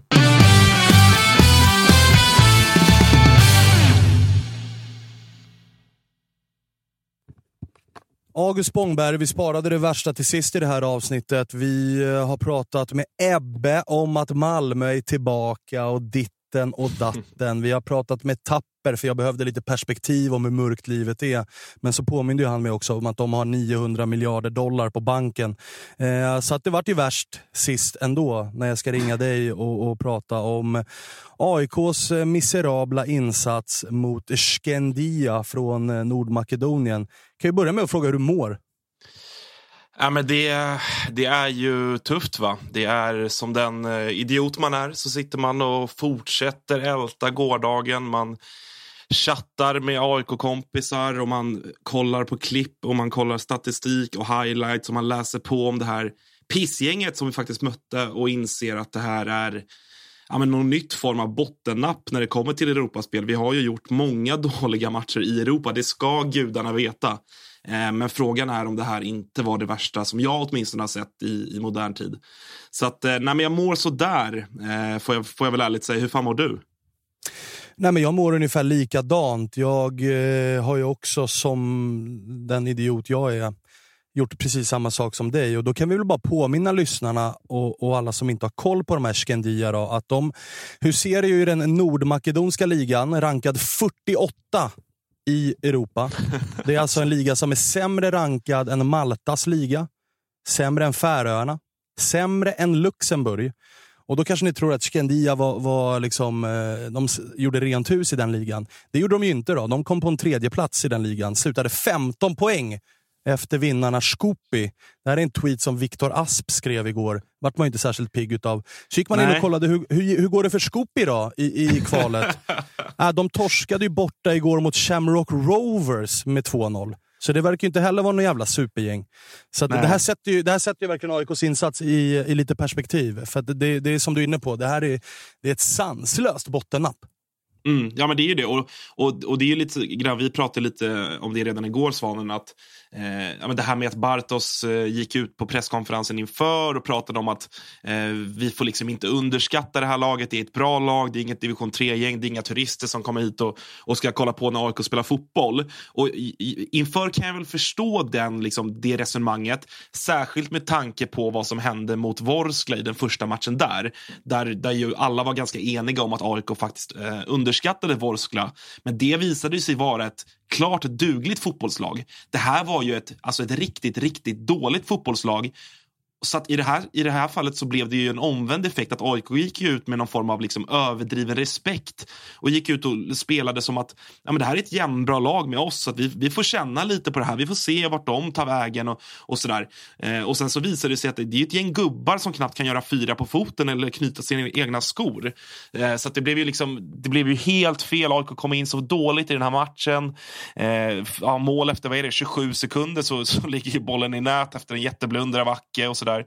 Ehm, så att det, det, är, liksom, det är så dåligt så jag vet inte liksom vart, man, vart man ska ta vägen. Och jag, jag hatar att inte vara på plats när AIK gör den här typen av usla, usla insatser. Det var ju så under pandemiåret 2020. Och det var ju fruktansvärt att inte få vara på plats och åtminstone skrika ut sin frustration där. Ehm, så att, eh, jag, jag, vet inte vad problemet är vad gäller AIK och den här typen av Europamatcher. För att eh, det finns liksom inga ursäkter. Man kan inte ursäkta sig med att... Eh, jag, jag ser att många många är sådär tålamod, det, här, det är bara halvtid och så vidare. och så vidare. Det, är ju, det, är liksom, det har man ju rätt i i sak. Men en sån här match ska ju AIK gå ut och städa av eh, Skendia och vinna med 2-3-0 så att man sen nästa torsdag kan åka ner och bara städa av den matchen. Så att man kan gå fullt på söndag mot Kalmar i allsvenskan. Nu kommer vi behöva åka ner till Nordmakedonien och vem vet vad som väntar där. Och liksom gå ut med bästa laget och full jävla körning och allt det där. Så att det är, eh, det är så mycket, så enormt stor besvikelse. Jag, jag, det var länge sedan, alltså verkligen länge sedan, som jag var så här besviken som jag, var, eh, som jag är nu efter gårdagen. Ja, och jag kan väl bara fylla i att jag delar din besvikelse och även om jag, jag kan någonstans köpa att Bartos eh, säger utåt sett till oss supportrar och till media att han är, ja men så här, vi ska ha respekt, du vet, folk ska inte förvänta sig 5-0 och det här, det, de kommer inte hit, vad var det Micke Stare brukar säga, de kommer inte hit i jeans och spelar. Utan det, är liksom, det, det, det är ett fotbollslag vi möter. Men problemet jag har är att han verkar säga samma sak till laget. Mm. För att det var ju ett AIK som, liksom, vi har ju inte lärt oss någonting utav, eh, utav Leksand mot, mot, eh, ja, men efter mötet med Vorskla. Där var vi också försiktiga, passiva, uppfattades som ganska rädda och tagna på sängen när vi mötte ukrainarna. Så vi var tvungna att blåsa på och vara riktigt jävla bra och påkopplade i den andra matchen. Vi Mm. gör ju exakt samma visa igen. Vi är rädda, vi är försiktiga. Vi startar matchen med fem backar och tre defensiva mittfältare. Vad är det? Det är visst två offensiva fotbollsspelare på plan. Det är Mm. Nico och John. Och Nico hade bestämt sig för att lämna hjärnan i omklädningsrummet. Då var det bara John kvar där uppe. Mm. Och, och den, det sker ju ingen förändring på det. Vi fortsätter Nej. ju med det liksom, matchen igenom i stort sett.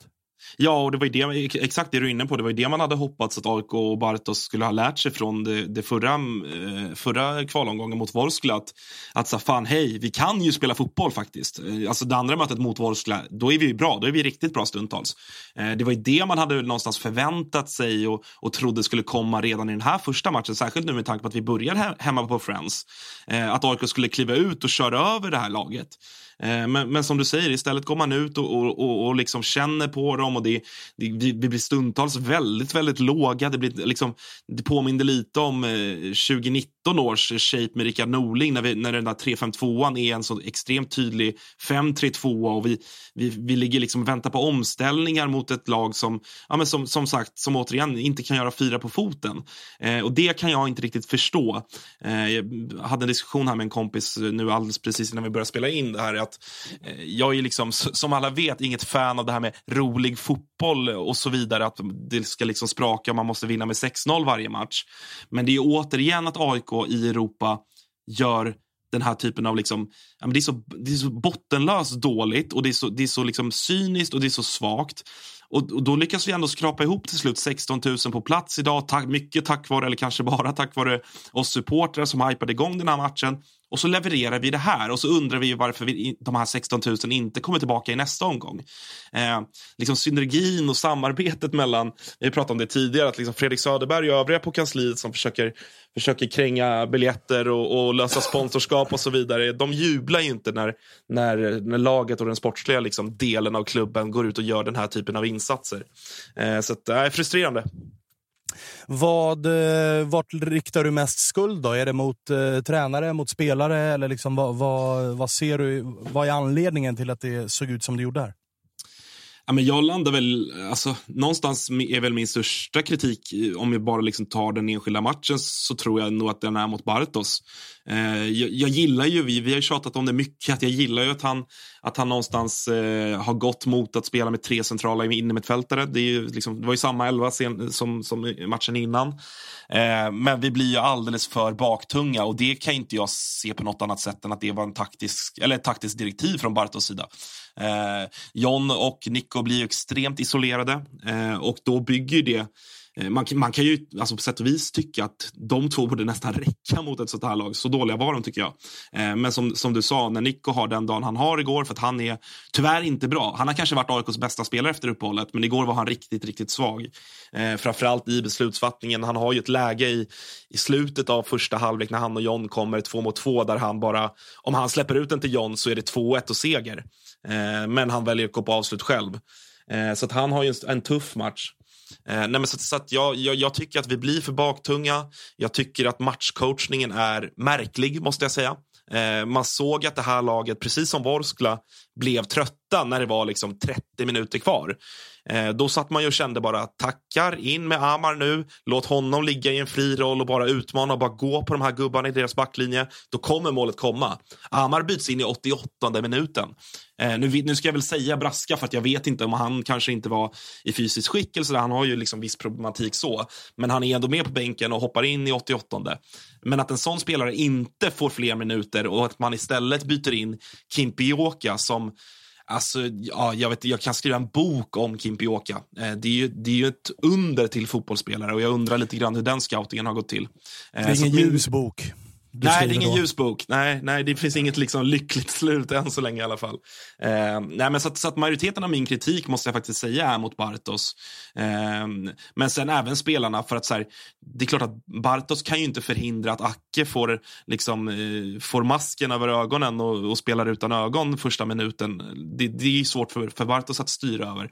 Så att spelarna ska inte heller komma undan i den här kritiken, utan jag tycker att de, eh, ja men precis som första mötet, visar dålig karaktär, man går inte ut och kör. Det känns inte som att man bryr sig riktigt. Många av nyckelspelarna, jag är jättebesviken på Bilal Hussein som, som eh, ja, men i den här typen av matcher, den här borde passa honom perfekt den här matchen. Han fick, man fick ganska mycket tid, det fanns mycket ytor att slå bollar på. Bilal går ju och gömmer sig i 90 minuter. Eh, jättebesviken på honom bland annat. Så att, eh, det finns många som ska ha skit för, för gårdagen, men, men majoriteten av, av salvan får väl, eh, får väl Bartos ta. Vad känner du? Vad, eh, du? Äh, men jag, jag eh, delar mycket av eh, utav det du säger. Jag tycker också matchcoachningen är, är alltså både den initiala coachningen och matchcoachningen. För att jag upplevde mot, mot Vorskla att vi tidigt i matchen, vi, när vi har bollen, så skickade vi upp Yasin Ayari och bildade tremananfall. Det tyckte jag vi var väldigt fega med den här gången. Jag tycker Nico och John var tämligen ensamma där uppe och fick stångas två mot fyra allt som oftast. Eh, istället höll vi tillbaka Yasin lite. Jag tycker också att vi mot Vorskla, och när vi hade den här formationen och exakt samma startuppställning, vågade skicka en av mittbackarna oftare med i anfallen för att skapa Mm. numerära överlägen. Den här matchen tycker jag att vi väldigt eh, mer ofta eh, stannade kvar med alla tre eh, Eh, och var rädda för dem. Eh, vi hade alldeles för stor respekt för dem. Och, och dessutom så, så vill jag också rikta en del av kritiken till AIKs sportsliga ledning som inte har agerat. För att vi, har, eh, vi är många AIK-supportrar som sen Jordan Larsson lämnade uttryckte en oro över att det nu kommer att saknas offensiv kreativitet. Att John Guidetti kommer in och är en anfallsspelare som trivs bäst när han får bollar att jobba med, det fattar alla. Alltså, där behöver man inte vara någon Einstein för att förstå det. Men vi har varit många som högljutt har uttryckt en oro över att han kommer att få för lite bollar att jobba med då vi har för lite offensiv kreativitet runt honom. Jag tycker John Guidetti är planens överlägset bästa spelare igår. Eh, men med. jag tycker att han får alldeles för lite att göra. Och det, och det är inte... Den tycker jag är svårare att lägga på Bartos, för att vi har inte de spelarna. Vi Nej. saknar de spelarna i det här laget. Kimpioka, Ring. Det är möjligt att 18-årige Amar skulle kunna vara den spelaren titt som tätt. Men vi har sett honom i matcher mot Värnamo och vi har sett honom under matcher tidigare den här säsongen att han är fortfarande 18 år. Det är Mm, ett för mm. stort ansvar att lägga på honom att han ska vara den offensiva kreatören likt Jordan Larsson var. Den rollen är han inte beredd att axla. Och jag menar, det, det, vi hade en, en fördelaktig lottning. Vi visste om vilka fem lag vi kunde få möta redan förra veckan. Jag tycker att det är alldeles för dåligt att vi inte har en gubbe redo att signa ifall vi skulle få de här Slovacko i liksom efterföljande möte mot eh, Skendia och bara signa den spelaren så att han är startklar. Eh, jag, jag, jag tycker att det är märkligt för att eh, jag och du och många med oss såg nog att matar vi bara John med bollar in i boxen av en tillräckligt bra kreatör, då kommer vi att vinna sådana här matcher. Och vi såg alla att Nico har inte den här spelförståelsen. Sebastian Larsson slår ett klockrent inlägg, då säger det pang. Kolla Erik Rings passning mot eh, Värnamo, det säger pang, men han behöver sätta sig i fler sådana lägen än vad han gör. Och de spelarna har vi tyvärr inte. Så att jag, jag, jag, jag fruktansvärt irriterad över att man heller inte har sett möjligheten och vågat. För att jag, jag tycker att det handlar om, om ett mod att våga göra den typen av satsning. Och hej, fönstret ut stänger ju för fan sista augusti. Skulle vi misslyckas med att gå till gruppspelet, då har vi fortfarande två, tre veckor på oss att sälja en spelare och rädda den ekonomin ändå. Så man har ju liksom en första serv som är ganska god chans att den sitter. Och missar man den så har man andra serven att få in pengarna ändå. Eh, så att det där blir jag inte riktigt, riktigt klok på, på vad AIKs eh, ja, men styrelse, vd, sportchef eller vad det nu än är. Jag blir inte riktigt klok på varför man är så, så passiva och fega i, i eh, den här frågan. Nej, man spelar ju ett, eh, ett oerhört högt spel här med, med den här strategin man har. Att det, det är en ut, en in och så vidare. Och man kom, vi har inte råd att, att köpa några, några, några större spelare och sådär. Det är ju eh, liksom, absolut, jag har den största respekt för att, att man som, man, som vd eller styrelse att man måste tänka långsiktigt och det handlar inte bara om den här säsongen och så vidare. Men som du säger, vi har en unik möjlighet här med tanke på den lottning vi faktiskt har fått. Vi har en gratis chans. Vi kan alltså gå till gruppspel i Conference League och möta lag där vi är favorit oddsmässigt att gå vidare mot samtliga lag vi får i, i kvalet. Och det har ju aldrig hänt och det är ju, det är ju en av för, de stora fördelarna för den typen av klubbar som AIK, fotbollsländer som Sverige med Conference League. Eh, och det är ju inga småpengar om man går till ett gruppspel. Så att man måste ju någonstans, jag håller med dig om att ibland måste man också våga satsa lite för att vinna som det så fint heter. Eh, och här finns det en enormt bra möjlighet och det gör det ju fortsatt, herregud. Det är, det är ingenting som är kört på grund av det här. Men jag önskar också att, att styrelsen och Manuel Lindberg och så vidare att de vågar faktiskt satsa lite här nu för att det kommer att behövas. Jag vet inte hur många gånger de ska behöva ett bevis på att vi saknar den typen av offensiva kreatörer. Det är ju, det är ju supertydligt igår igen och det har varit tydligt alltså 80 procent av matcherna efter att Jordan Larsson, Larsson försvann. Eh, så att jag, jag, jag, kan inte förstå vad det är man väntar på. Jag hoppas att, eh, att eh, Jurelius får eh, lite fler verktyg att jobba med i, i den där verktygslådan. Ja, för att annars kan det nog bli att man riskerar eh, ganska mycket med den här säsongen. Så mm. Det är i alla fall min analys. Jag tycker att vi är relativt stabila i vårt, liksom, i vårt sätt att försvara oss, i vårt sätt att liksom äga boll stundtals i matcher. Men, men det är det kreativa där det saknas. Och eh, framförallt så är det liksom, vi, vi ser alla vad, vad, eh, hur mycket John Guidetti betyder där uppe. Men vi ser alla också att han är lite för ensam. Alltså mm. de spelare som liksom kommer in i straffområdet, det är Otieno och Joe Mendes. Det är ytterbackar. Alltså det, det säger sig självt att så här, en ytterback som får... Kolla Otienos läge han får i första halvlek. Joe Mendes eh, liksom kvaliteten där uppe i offensivt straffområde.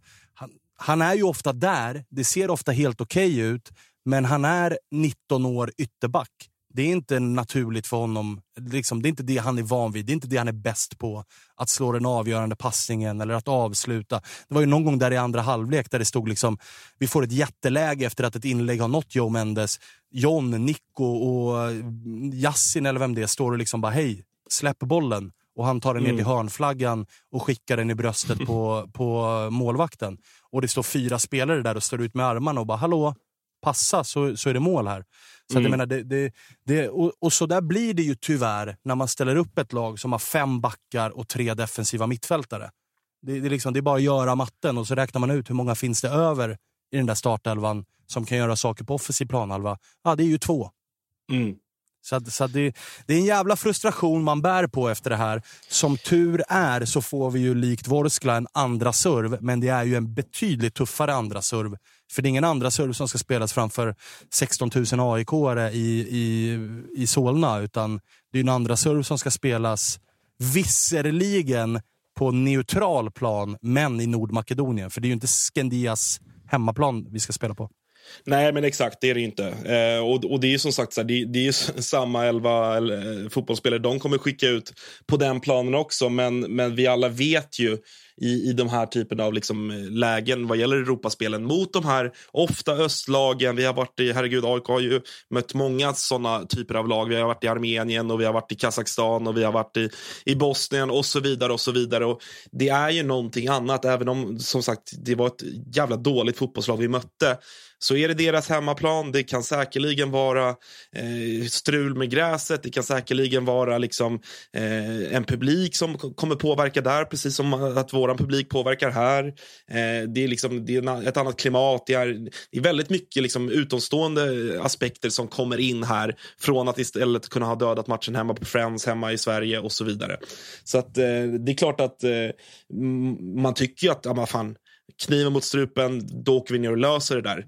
Men, men det, här är ju, det här är ju vidöppet, det här, det här mötet. Och skulle vi åka ur mot det här laget, då är jag rädd att den där eh, svartgula stormen som tenderar att blåsa upp någon gång per säsong kommer ta ordentlig jävla fart. Alltså, för, att, eh, för att då är vi Ja, men det finns ju så många liksom, delar i det. Dels att med det läget vi har haft att ta oss till Europa. Eh, dels att allsvenskan har sett sådär ut, även om vi poängmässigt är med och såklart kan, kan vinna ett SM-guld om, om stjärnorna står rätt. Men vi har en, en, en rival här i stan som eh, liksom jag kan sätta min högra arm på och kommer ta sig både till gruppspel och Eh, var med om SM-guldet hela vägen in. Och vi minns ju hur det var 2019 när AIK liksom poängmässigt gjorde en helt okej okay, eller till och med bra säsong, men spelet var dåligt och vi kom efter Djurgården och Hammarby. Eh, det var ju liksom starten på slutet för, för den eran med Rickard Norling och så vidare. Så att, eh, eh, lite rädd att, att, att det ska påverka AIK på, på, både kort och lång sikt på ett sätt som, som jag tror blir svårt att hantera för, för flera av de liksom ledande personerna i klubben som är här nu. Ja, och jag menar, du inledde med att prata om det där bortamötet. Jag tyckte mig se rubriker om att José Mourinho var där. Jag vet inte om det var med Tottenham, eller Roma, eller Manchester United eller vilka det nu var. Men då eh, rapporterade han om att så här, eh, de hade, gjorde sina stolpar fem centimeter mindre på ena målet. Så att jag menar, det är bara att förbereda sig på, på eh, liksom, rävspel där nere. Ja, nej, men så är det ju. Vad, vad hette han dansken i Blåvitt som höll på med det där? Ja just det, det var ju deras Christ, jävla målvakt där, som sparkade in... Christensen, Christiansen eller något så här. Ja, det var något, väl, tror jag. Ja, möjligt. Det var ju deras ja. slip som höll på att flytta in stolparna. Exakt. Riktiga jävla uh, fuskare. Ja, verkligen. Det har vi inte glömt. Hörni. Uh, nej, men exakt. Så det är mycket, mycket rävspel och det tycker jag också var tydligt igår. Att den typen av, av liksom, man pratar ju ofta om det lite, lite slentrianmässigt men det, men det stämmer ju faktiskt allt som oftast den här typen av, man maskar, man tar god tid på sig, man ser till att liksom eh, att, att minsta lilla fördel ser man till att få till sin sida och det, det gjorde ju faktiskt de här nordmakedonierna, eller albanerna kanske man ska kalla dem, för det var albanska flaggor på bortasektionen men eh, det, det hanterade ju de mycket bättre än vad vi gjorde. Vi tappade ju skallen och vi blev irriterade och, och, och det, jag tror vi spelar 25 sekunder av de där fem tilläggsminuterna. Eh, så det är ju så det är när man är ute i Europa. Det är mycket rävspel och det är mycket, mycket fulspel som, som man måste, måste klara av att hantera också. Ja, och där upplever väl vi allihopa att AIK var alldeles för snälla. Ja, absolut. Eh, det är ju liksom... Eh, sen så blir det lätt att säga det också med tanke på att det var vi som var hemmaplan. Vi var favoriter, vi jagade. Eh, det är klart att man fattade att de skulle hålla på med det här mer än vad vi gjorde. Men, men ja, känslan är ju det. Sen kanske man påverkas också av att av att vi är besvikna och de, de jublade efter matchen också såklart. Så att, ja, jag vet och inte. som de jublade. Ja, det gjorde de. Det gjorde de. Eh, du, eh, hur trygg är du i att AIK bara åker ner och vinner mot eh, Kalmar nu då? För är det någonting man har lärt sig om, om detta AIK så är det ju att när allt är på väg åt helvete så brukar de ändå hitta sätt att studsa tillbaka på. Ja, det, det brukar vi göra. Eh, men jag, eh, hur trygg jag är i det? Absolut eh, noll procent trygg i det. Eh, måste jag väl säga. Jag ser väl jag, jag, ser väl Kalmar som favorit på söndag, eh, måste jag väl säga. Eh, men del, dels för att Kalmar är bra, även om jag tycker att de är inne i en lite sämre period just nu. Eh, vi hade en, liksom en jämn och tuff mot, match mot dem på Friends för bara vad var det, tre veckor sedan. Eh, så det är ett bra fotbollslag vi möter och med tanke på att vi ändå har fått många jävla minuter i benen här senaste veckorna med, med förlängningen mot Vorskla och så den här matchen nu senast då. Så, så känns det tufft med tanke på att återigen då den tunna trupp vi har. Eh, så vi får väl se. Jag, jag, är lite kluven kring vad jag tänker kring, kring startelva och sådär. eh, man vill ju, med tanke på att vi ändå är med i Allsvenskan så vill man ju se bästa möjliga lag på söndag. Eh, men ja, sen har vi den här returen på torsdag igen.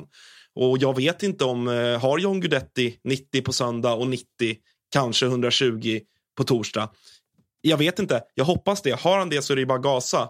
Men jag har också förståelse för om han inte har det. Eh, så det blir intressant, lite nervöst och läskigt att se elvan på söndag. För att borta mot ett lag som Kalmar som har, eh, ja det, det är ett av få lag som har, som har slagit Djurgården till exempel. Eh, så borta mot ett lag som Kalmar har, man, har ett lag som AIK inte råd att rotera någonting större tror jag. Eh, jag slog väl Bayern dessutom va? Ja, slog Bayern hemma också och Djurgården hemma och var var ju nära. Malmö vann väl premiären där, men Kalmar var ju, var ju riktigt bra även då. Eh, så det är ett tufft motstånd. Så att skulle AIK få med sig tre poäng på söndag så är det, eh, skulle jag bli enormt imponerad. Eh, men det är klart att vi kan slå Kalmar, men det, det, jag ser Kalmar som favorit. Okej, okay, men om jag bara vänder på frågan då. Du, du kanske inte är trygg i att AIK vinner, det var en konstigt ställd fråga. Men du blir ju inte förvånad om AIK reser sig. Nej, det blir jag inte. Det blir jag inte. Och det, det är någonting som ändå den här truppen ska ha, som, som man uppskattar med den här truppen. Att vi har den typen av karaktärer. Nu är ju några av de karaktärerna tyvärr oklara inför matchen. Då vi pratar om Milosevic till exempel och Nabbe saknar man ju som bara den. Så det, vi har ju också en del avbräck på, på bärande spelare som är oroande. Eh, men nej, alltså vi, vi har ju som du säger, vi har ju rest oss många gånger förr. Så det är klart att vi kan göra det och det är bara det, är bara det man får sikta på. Härligt. Du, eh, vi säger så då, så hoppas jag att det blir lite gladare miner när vi hörs eh, nästa gång. Så, Mm. så ja, jag vet inte. Vi, vi, vi får bita ihop helt enkelt. Försöka ducka Det- den här stormen som hela tiden är och lurar runt hörnet. Exakt. Det är ju en stor del av supporterlivet. Eh, är det ju faktiskt. Så det, det är bara att bita ihop så kommer vi tillbaka någon gång, Svanen. Eller hur? Så är det. Vi hörs då. Vi hörs då. Ciao. Hej. Sådär då hörni, det var fredagens Toto-svenskan. Vi eh, pratade Malmö, vi pratade Peking, vi pratade Gnaget i detta avsnitt. Det börjar bli dags att kika lite grann på de lagen som vi inte har med särskilt ofta, men det ska vi göra när vi har all teknisk tillgång till eh, studion hemma i Stockholm igen. Vi är tillbaka igen på måndag. Glöm inte att följa oss på alla sociala medier. Ni vet att ni eh, hittar oss på Twitter, på Instagram, på TikTok. Eh, följ oss också på Youtube. Ju fler prenumeranter, desto bättre. Glöm inte att tumma upp klipp och, och allt, det, är- allt det där. För den här gången så säger vi tack för att ni lyssnar. På måndag, då ses vi igen.